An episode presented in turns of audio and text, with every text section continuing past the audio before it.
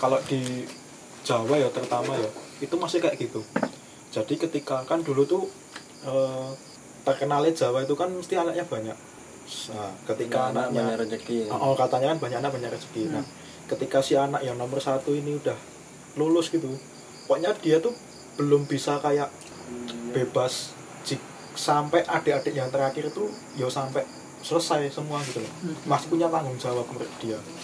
Iya, ya, betul. Ya, ya i- itu kan makanya tanggung jawab orang tua tuh nggak selesai Mm-mm. sampai merasa mampu tuh nggak selesai sampai situ. Kalau contoh di Malaysia itu kan orang dibatasin maksimal 4 punya anak.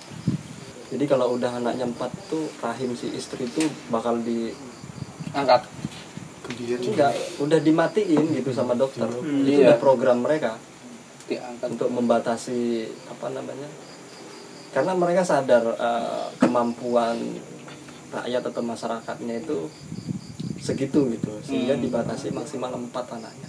Kalau udah punya karena ada cerita juga dia pengen banget punya anak cowok tapi yang lahir empat empatnya cewek. Ya mau nggak mau udah nggak bisa karena dari pemerintahan dari puskesmas tuh setelah dia melahirkan itu tuh langsung di Hmm. dijerat lah istilahnya ya. Jadi dia udah nggak bisa ngelahirin lagi. Mau gimana pun caranya. Nah, maksudnya itu eh, salah satu kebijakan lah di di luar itu yang kemungkinan itu bagus sih menurutku daripada kita masih menggunakan prinsip-prinsip lama yang banyak, Banyak anak, anak, banyak rezeki. pada dasarnya secara materi mungkin bisa gitu. apalagi kalau di kampung kan banyak orang yang meyakini itu Mm-mm. Hmm. Cuman secara kemampuan di, terlepas dari itu gitu loh secara pendidikan bla bla bla dan lain sebagainya belum tentu loh. Itu banyak anak banyak rezeki itu turun dari agama doktrinnya atau masyarakat atau gimana sih? Masyarakat masyarakat. Itu masyarakat ya? itu kayak eh, apa ya bukan bukan dari agama mungkin budaya ya karena kebiasaan kayak dulu kan dari Hmm, hmm, hmm. karena pada pada dasarnya zaman dulu tuh kan belum ada KB belum ada bla bla bla Ya. sehingga mau belum ada alat pengaman dan kambing sebagainya. juga banyak ya rumput-rumput bangket sawah Iya, mau nggak mau kan banyak anak yang harus membantu Iya. dia buat kerja. Di sisi lain belum ada kabin juga kayak tadi Iya. yang buat menahan itu. Pada akhirnya ya mau nggak mau anaknya banyak dan keluarlah itu. Padahal nek menurutku ini kalau secara bahasa nada nada banyak anak banyak rezeki, Rezeki. itu sebenarnya nada apa ya istilahnya? Kayak alhamdulillah tapi nggak bahagia gitu loh. Alhamdulillah sih gitu. Alhamdulillah sih, tapi kan bukan kalau di bahasa itu kan ada nilai yang berbeda gitu.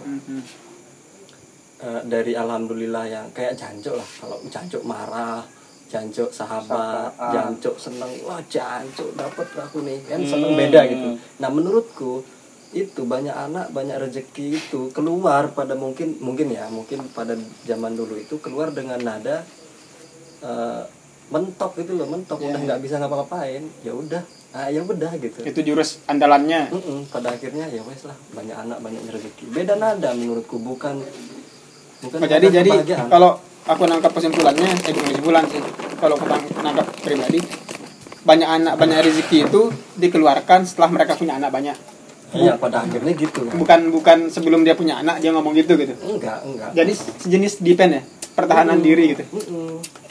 hmm. kayak gini lah kayak kita udah terlanjur itu mm, mm, pada akhirnya ngerasa anjir kok capek ya tapi ya udahlah jalanin gitu ya, ya, ya, ya, ya, ya. kan ada nada yang berbeda di sana Hmm, hmm, hmm. Ya, kayak tadi kayak alhamdulillah itu bukan alhamdulillah alhamdulillah Senang gitu, bukan ya? bukan ya tapi ah, alhamdulillah sih gitu kan beda kan kayak gitu loh padahal kalau kita berbicara secara logika ada benernya juga ada kelirunya Hmm. ya banyak rezeki ya tapi tenagamu harus nambah buat nyari Ah. beda dengan aku yang punya anak cuma satu ya ya wes ngono-ngono aja gitu bisa lah sehari kerja besok nggak kerja terus besok kerja lagi beda dan punya anak lima tiap hari kamu harus kerja karena yang makan Ya. Banyak. tujuh orang dalam satu rumah itu kan susah gitu. bukan berarti aku menyalahkan itu ya karena menurutku itu udah turun temurun gitu tapi dari segi-segi yang kejadian-kejadian yang sering terjadi lah sekarang gitu kan pada akhirnya itu kurang tepat kalau sekarang orang ngomong kayak gitu kemungkinan nadanya makin ngeluh. Ah banyak anak banyak rezeki. Kayak nggak keluar kemungkinan. karena apa? Bayangkan punya anak lima. Satu kuliah minta laptop. Laptop berapa? 3 juta lah paling murah. Hmm, malah terus minta motor. Motor 15 juta lah paling murah. Bayangkan anakmu lima. Itu dikali lima aja. Stres kamu nyari duit. Itu kalau sekarang kan. Kalau zaman dulu belum ada kuliah belum ada laptop belum ada HP anak itu sekedar makan. Udah bahagia bisa main kelereng main apa lah istilahnya permainan dulu itu udah bahagia selesai urusannya pendidikan tidak diutamakan gitu ya? Mm-mm. karena memang belum masanya kan beda era. Kalau sekarang coba aja bikin anak sembilan kayak misalnya mbahku itu kan stres sama iya mbahku juga anak sembilan.